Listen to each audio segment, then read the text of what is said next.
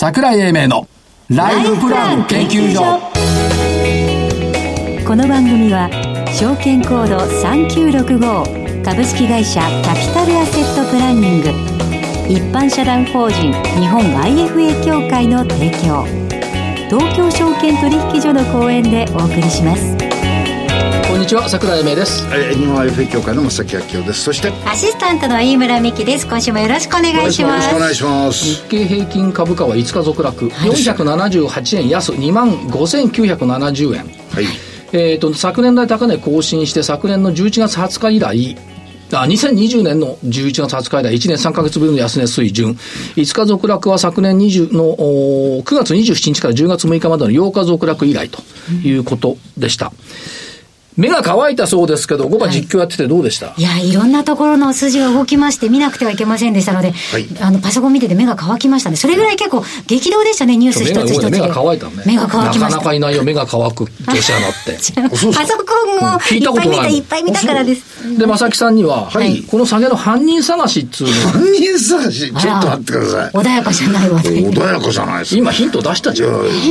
売り手がたくさんいたっつうだけでしょ。そう言いたいんじゃないですか。そうかな。実況チームがいまいち、だって木曜日ずっと安いんだもん。あ、そういうこと。だ昨日商いしていれば高かったと思うんだよ。ね、お休みじゃなければ。昨日休日ですか。昨日の休みいらなかったね。休みです。休みですけど、はい、昨日実況してたら私は6勝目を今年。ああ。水曜日。まだ6勝目。強い。そりゃそうでしょ。何週間、8週間ぐらいしかないんだよまだ。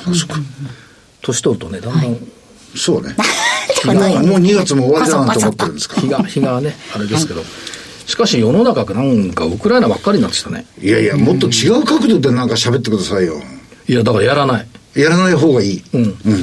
だからね、思うんですよね。わからないことをね、一生懸命議論して結論が出ない話を聞いてても面白くないし、喋ってても面白くないんだよね。ためになる話してください。多分これコロナ聞いてるのと一緒だと思うよ。いや、そうなるとちょっとテーマが違います。個人的には。はい。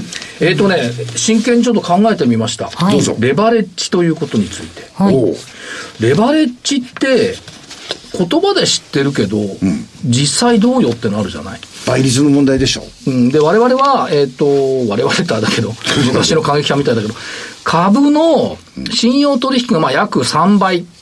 でしたね。まあ 3.3 倍なんですけども、はい、3割の担保がいると。原油の先物はどうなんだろう。まあ10倍ぐらいなのかな。日経平均先物がまあ20倍ぐらいかかってることがある。で、金の先物ってマックスいくと40倍ぐらいかかるんだよね。そんなにできるんですか。金先もやってないか分かんない。いや、昔 FX で100倍だったじゃん。ありましたね。だから FX で100倍レバーかけたら、これね、それがね、これを理解しないんだよ。どうして100倍のレバーってことは 1% 下がったら投資した元本ゼロになる。ああ、そっか、そうですね。で、40倍ってことは 2.5% 下げると投資した元本ゼロになる。おゼロになるだけでなくって、はい、5% 例えば下落したとするじゃない、買ってて、はいはい、そうすると投資元本の倍必要になるから、損が倍になるんだよね。ということはお金を入れなきゃいけない、お衣装ってやつね、持ってこなきゃいけない。どうもね、なんかね、商品先もまあ株もそうだけど、聞いてると世界の話に持っていってね、原油がどうだとかね、アメリカの情勢がどうだとか立派なことを言ってるんですけど、中身はこれだよ。しかも先物だから減引できないからね。ですね。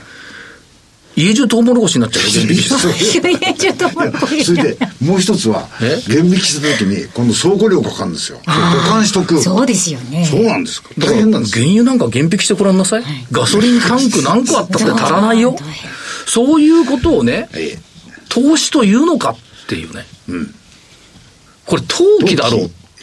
だ投機の姿を覆い隠すためにレバレッジっていうのをさりげなくね、レバのメリットデメリットとか紹介してるんだけど、はい、それは投資じゃないよね、投機だよねっていうのが、やっぱこれもうちょっと言った方がいいんじゃないのっていう感じがする。説明だから 2.5% 下がったらとかって出てるんですか。いや、出てるのか、私が見た範囲ではなかった。でしょ？うん。追加証拠金の説明はあったけども。ありましたね。なかった。うん。だからそれをこう、なんかね、地政学とかいろいろ言い始めるとわけわかんなくなるんですけど、そんなに立派なもんじゃないよねって、所詮ね、欲望の世界だから上がった下がった儲かった滑った転んだの世界で、なんていうの？そこで ESG とかも言っちゃうからわけわかんなくなってくるっていうことでしょうか。で、やっぱマーケット一つのことしか見えないから、みんなウクライナ、今アメリカの金利も消えてきちゃったもんね。そうですね。で、まあ、時間もないんであれですけど、やっぱ株は下げなきゃ上がらないっていうのがやっぱあると思うんですよ。だから、本当は上がっていたニューヨークダウ S&P500 を下げるための材料がウクライナって考えちゃった方がね、どっちが先っていうふうにね。下げるため、いやいや、だからそこのとこ、いつもね、犯人って違うとこにいるのよ。うん、しかもその場にいないことが多いのよ。はい、だそれを考えると、これも後で歴史が証明してくれるんでしょうけども、ちょっと微妙っていうのが個人的な、鬱憤を入れたコメント、ね。そうですね。ですね。かなり鬱憤ありますね。なんで鬱憤かっていうと、全部罰だったんだよ、先生。そうですね。私もそう思います。お二人とも全部罰でした。はい、大黒天、デジ派、式のハイテック、極東産機、全部罰だったです。はい、ということで、今週の銘柄。はい、いろいろ考えなくて、真ん中行きましょう。富士フイルム、4901。はい、まあ、医薬、業態変化が、ファインケミカルを中心にした、将来展望っていうのもきっちりかけてるようですし、まあ、2022年の注目企業、第1位ということもあるんで、シンプルに、富士フイルム4901以上。はい。PR が日経平均で 12.82 倍昨日で、はい、今日も多分12倍台だと思うんですね。それから、PBR が 1.18 倍、昨日ですか、一昨日でね、うん、1.2 倍で大体そこ打ってるんですよ。だからマイナス3シグマが25954だから、ほぼその水準もう一回足して、2日連続でマイナス3シグマに達しそうになってきたっていうことを考えると、うんうん、そこ1回打ってもいいんじゃない？ところがニューヨークダウ先物ってさっき$800ぐらい安いんだよ。ところが東京エレクトロンと今日プラスで引けてんだよね。うんですね。ということで全体像リバウンドっていうことも考えたい中で、久々に行こう。3031ラクーン。お、電子商取引スーパーデリバリーは地方創生につながるよねっていうところ。うん、家賃保証もやってる。で、ラクーンでしょ。はい。それから、6028のテクノプロ。やっぱり技術の、まあ、派遣っていうかね、派遣で技術者。はい、を派遣してますけども、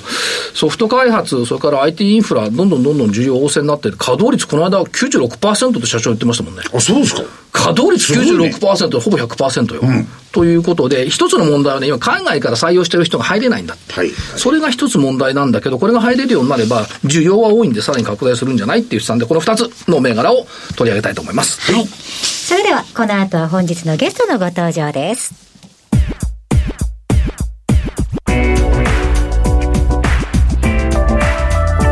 桜井英明のライフプラン研究所。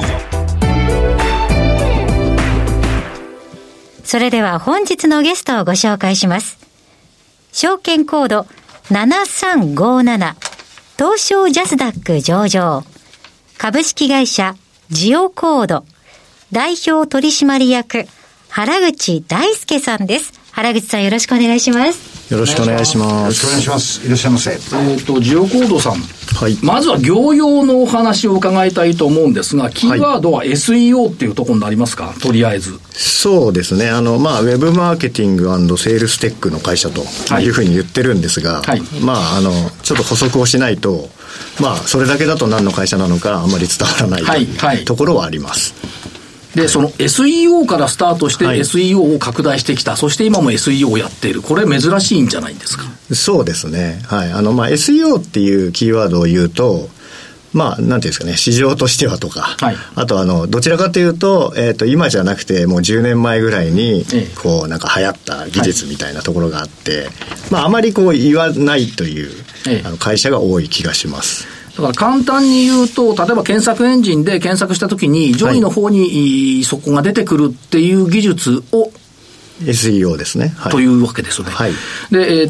皆さんがこれだんだん減っていって、もう今や SEO ではトップクラスに今おられる。はい、そうですね。はい。ということですよね。だから、はい、ラストウィーナーと言ってもよろしいんでしょうか。ですね。まあ、昔のいわゆる SEO と今の SEO とちょっと違ってまして、で、当社の場合は、当社も SEO という言い方あまりしてなくてですね、はい。はい。その SEO を進化させたオーガニックマーケティングというふうに言ってまして、はい。まあ、簡単に言ってしまうと、SEO って順位を上げるだけなんですね。はい。で、オーガニックマーケティングっていうのは、簡単に言うと、広告じゃなく、普通の検索からの、はい、通常検索からの集客。になります。そしてオーガニックっていうと自然検索、はい、そうですね。それのアクセスがアップする、はい、はい、そうです。そして制約率も改善していく。そうですそうです。で、これがワンストップ。そうです。はい。ですよね。はい。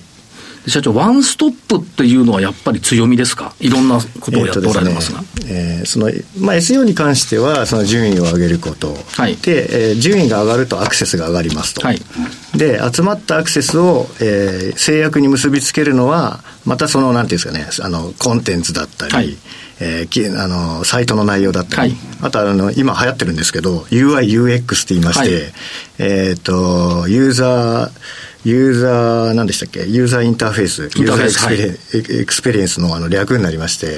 で簡単に言うと使いやすさ見やすさということで、はい、より集客に結果に結びつけようということで、はい、これをワンストップでやっていくってことをやってます。それともう一つですけども、はい、当然ながらウェブの制作っていうのもおやりになってますよね、はいはい、そうすると今社長のお話にあったそのウェブサイトの企画制作保守運用といったところと、はいはい、本当に強いウェブサイトを作ってくれるっていうことと、はい、この柔軟なデザイン力っていうのもキーワードになってると思うんですけど、はい、それを合わせると、はい、マーケティング会社だからできるウェブ制作になってくる。そうですね。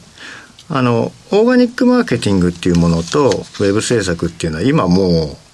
何も変わらないんですね。要は一部直すか一から作り直すかっていうことで、はい、で昔はいわゆる SEO サービスとウェブサイト制作サービスっていうのは全く違うものだったんですよ、はい、ところが今はそれがもう本当に、いいウェブサイトをしっかり作っていくということがもう SEO でありウェブサイト制作でもあるんです、はいはい、そしてここも強みだと思うんですけども、やっぱり成果にコミットっていう言葉が出てきてるんですが、これこだわりですか？はい、そうですね。多分目的は順位を上げることでも、はい、かっこいいウェブサイトを作ることでもなく、そうですよね。経営者は、はい、そう思うと思いますので、結局成果にどれだけ結びつけるかっていうところを、追求しています。それってやっぱり単にその作っただけ提供しただけっていうことではなくて、やっぱり本業に関わったところでウィンウィンになるってことですよね、はい、そうですね、はい、だから言いっぱなしやりっぱなし、うん、昔の株屋さんの証券マンのようにね、言いっぱなしやりっぱなしはダメなのよ、うん、成果にコミットしてこれ重要ということですし、それからウェブ広告のところで、はい、これ例えばその Google プレミアパートナーアワーズ3期連続ファイナリストって、これすごいんじゃないですか？そうですね。一応はいうち自称というかすごいと思ってます。はい、一応当社調べでは3期連続選ばれてる会社ってから5、6社しかなかったものですから。はい。はい、だからヤフーもそうですね。ヤフーはですね、称号ですね、コンテストじゃなくて、認定パートナー35社ぐらい、全代理店の中で、それしか選ばれないというところですね。あとそこに載ってないんですけど、はい、プレミアム、Google プレミアムパートナーという代理店の称号がありまして、はい、それが一応上位 3% の広告代理店しかそこの称号を得られないっていうものにこの間選ばれました。すごいじゃないですか、はい、なので載ってないけど残念ながら、はい、そうなんですね。その時点ではまだ選ばれてなかったんですけど、これね、第3四半期の決算法則説明資料に、そういうことですね、はいはい、ということで、だからずっとだけとお客さんが良くなることを考えてウェブだとかいろんなことをやってきたっていうことでいいんですか？そうですね。全てに成果を出せてはないのかもしれないんですけど、目的は一応そこを目指してしっかりやってきているということにはなります。からやっぱりキーワード、さっきのところだとコミットっていう言葉がものすごい経営者が一番興味あるのはここだよねっていう、はい、そこはやっぱり考えているっていうことですよね、はい、からネクスト SFA っていう事業も展開されてます。これはどういうふうに見たらいいですか？はい、これがまさにうちは何の会社なのかって言った時にウェブマーケティング&セールステックの会社と、はい、いうふうに言ってるんですけど、そのセールステックの部分になりまして、でそういう横文字並べちゃうとちょっと伝わりづらいんですが、簡単に言うと SFA っていうのは営業管理ツールになります、はい、機能としては例えば思いっきりアウトバウンドを思いっきりガツガツ営業してる会社があったとするじゃないですか、はい、そういうリストを作ったりとか、あとは、案件になりましたと、その案件を管理したり、あとは日報とか、あとはお客さんに一斉メール配信とか、はい、そういったものがついてる最近流行ってるというかですね、そうです、CM とかよく見ますよね、はいはい、でもこれってその会社さんのことをよく知ってるからこそ使い勝手いいんじゃないかと思うんですけど、どうですか？そうですね、うちがウェブマーケティングの会社なんで、もともとこういうツールってなんだろう、使いづらいと結局機能しなくなっちゃうんですよ、はい、営業マンが入力してこそなんていうんですかね、ちゃんとデータが取れて、進捗が分かってみたいなツールなの で使いやすいっていうのはもう多分この SFA だけじゃなくてですね、もう全クラウドツールが、はい、今は多分力入れてると思います。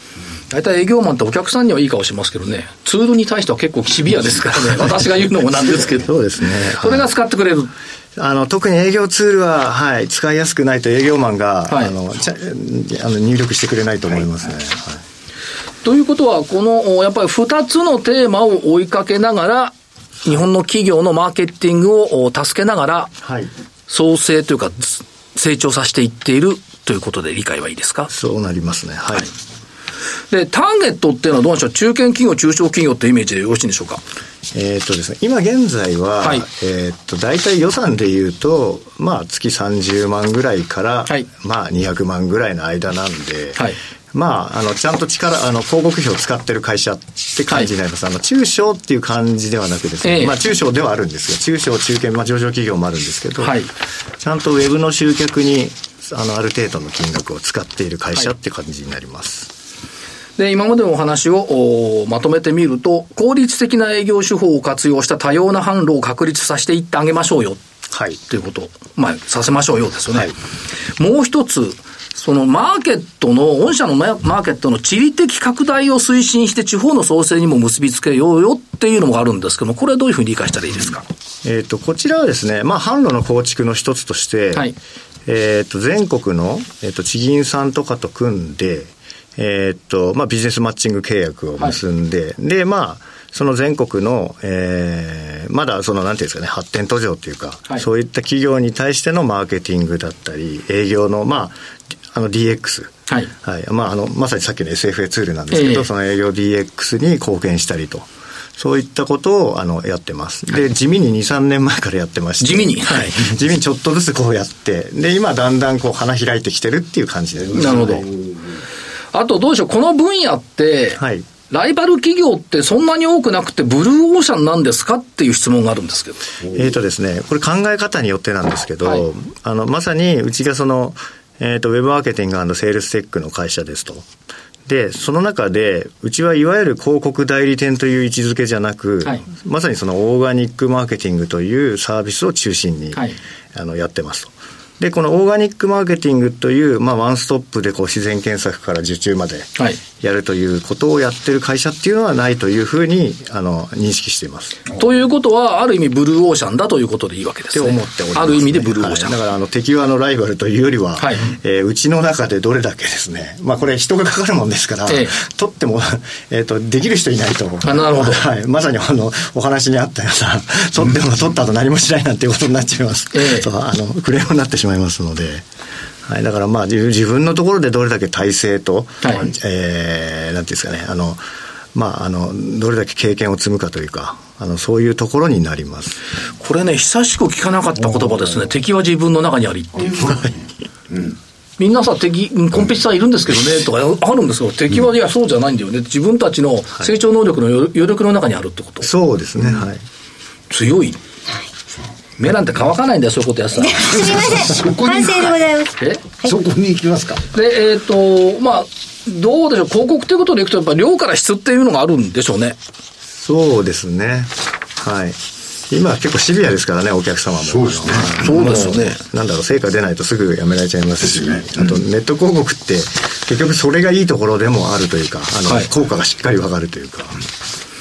あとどうでしょう、今後の展開っていうことでいくと、ビジョンとしては有益なサービスを提供し未来永劫を伸び続ける組織を作るとありますが、はい、これは社長、どうですか？これがまあまさにその今の話にあった敵が自分の中にいる敵は自分の中にある、はい、今の段階としては、まあ、私も目指している方向としては、まあ、今16期連続増収してるんですよ、はい、創業以来、はい、なんですけど、こういうペースじゃなくてですね、もっとこう150% アップとかそういうスピードでいきたいんですけど、はい、そのためにはやはりやっぱ組織というか、ええ、はい、他社ではなくうちのサービス品質と、あとそれを実行するための組織っていうのを作ると、早くこれが作れればあとは何ていうんですかね、転がすだけみたいな、はい、そういうような状態に今年1年2年ぐらいで持っていきたいなと思ってます。そうそう、社長の役割はもちろん技術もありますし、はい、それから顧客拡大もあるんでしょうけども、強い組織をどう確立するか、はい、そうですというテーマですね、はい、これいいですね。他力本願じゃないですもんね、はい、多くの会社他力本願なのよ業界が良くなればとかね、そうじゃなくて、はい、自力本願ですよね。そうですね、なかなか珍しいでしょ。そうですね、敵は自分、特にこういうなんていうかこのIoT の業界の中で、はい、うん、でしかもそのマーケット自体をね、ソフトウェアにしてもウェブ広告にしても拡大基調というところですから、ますます楽しみ、はい、でせっかく来ていただきましたんで、投資家さんに社長からメッセージを一言頂戴したいです、はい、はい、まあ、好材料としては、創業以来16期連続増収中というところと、あと 80% 以上がストックの売り上げになります、はい、はい、あと特定業種に偏ってるわけでもなく、あと大型顧客に偏ってもいないですと。で、まあ、まさに古くて新しいサービスって僕言ってるんですけど、まあ、オーガニックマーケティングと、まあ、SFA という営業管理ツールを、まあ、融合したあまりライバルがいないサービスを展開してますと。で、まあ、市況は良くないんですが、まあ、投資は安い時にするのが鉄則だと思いますので。まあ、株式面ですね。はい。はい。まあ、2、3年以上の長期目線で、持たれる投資家の方々には、きっといい銘柄なんじゃないかなというふうに思っております。はい、楽しみにしておきます。はい。念のために、証券コード7357。はい。これを覚えていただきたいと。はい。はい、本日ありがとうございました。本日のゲストは、7357、東証ジャスダック上場。株式会社ジオコード代表取締役原口大輔さんでした。今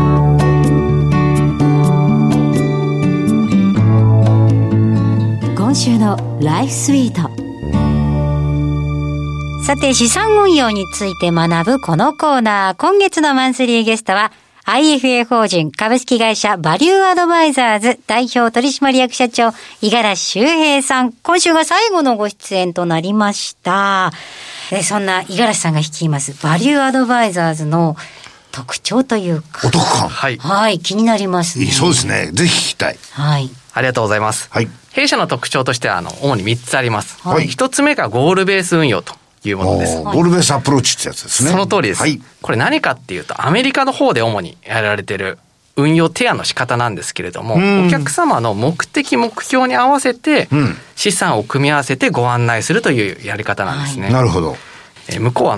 まあ、1995年から2015年までの20年間でアメリカの家計金資産って3倍に増えてるんです。へー、一方日本は 1.47 倍にしかなってないので、この差何かなと思うと、日本人のほとんどは8割は働いて貯めたお金なんですけれども、はい、うん、アメリカは 60% 以上が運用で増やしているお金なんですね、はい、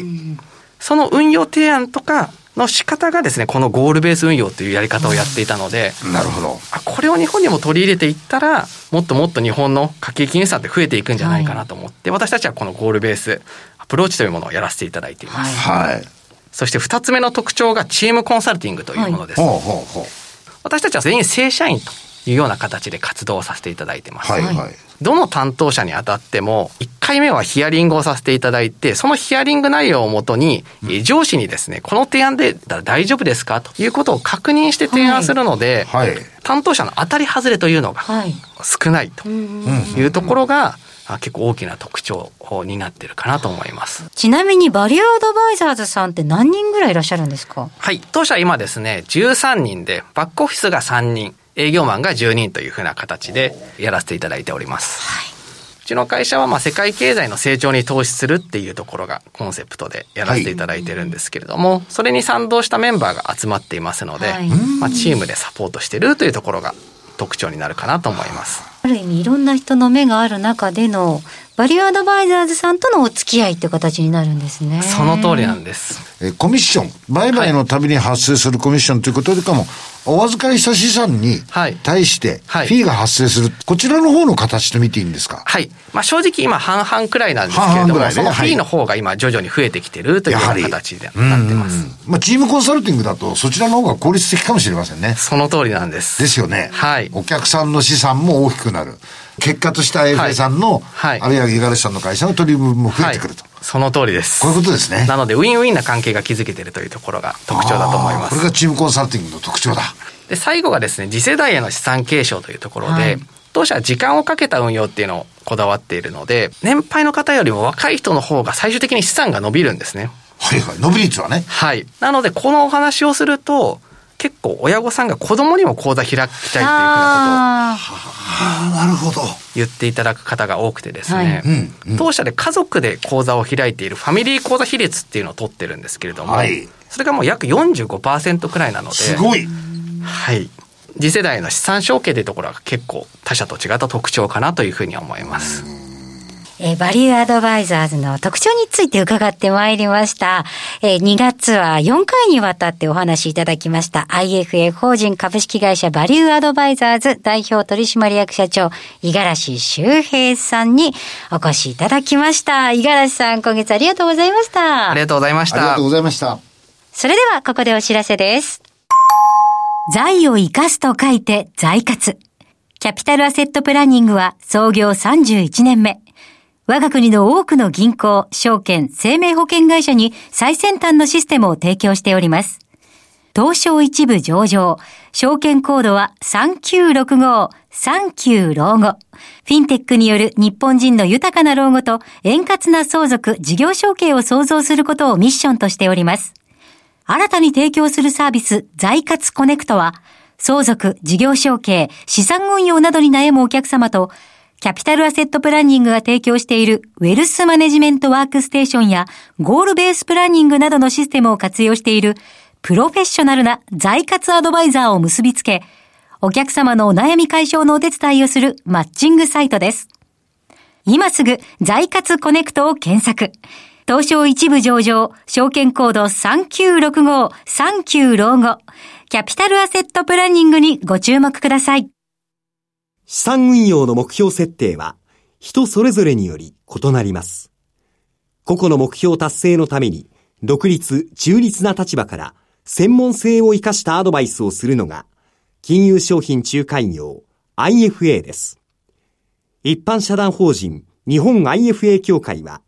企業 IR 情報を資産運用に有効活用していただくため、協賛企業のご支援のもと、この番組に協力しております。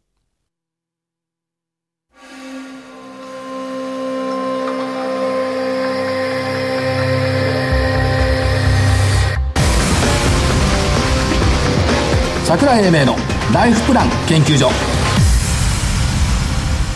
この番組は証券コード3965株式会社キャピタルアセットプランニング一般社団法人日本 IFA 協会の提供、東京証券取引所の講演でお送りしました。なおこの番組は投資その他の行動を勧誘するものではありません。投資にかかる最終決定はご自身の判断で行っていただきますようお願いいたします。普通に3965って聞くといいんだけどさ、39って聞くと何を思い出す？お産の休暇思い。じゃあゴキブリって聞くと？あれ黒いやつですよ。違うんだよ。産休ってのは第3クォーターで、ゴキブリっていうのはゴキブリ、ゴシャンキブリ。カッコつけて言うからさっぱりわかんない音だけだと。そうわかんない。ゴキブリ嫌ですね。ゴキブリ。そう。FI だと何見る？フィジカルイヤー。違うんだ。これトンボに見えちゃうんだよ。どうして ？FI トンボだもん。だからね、音って難しいよ。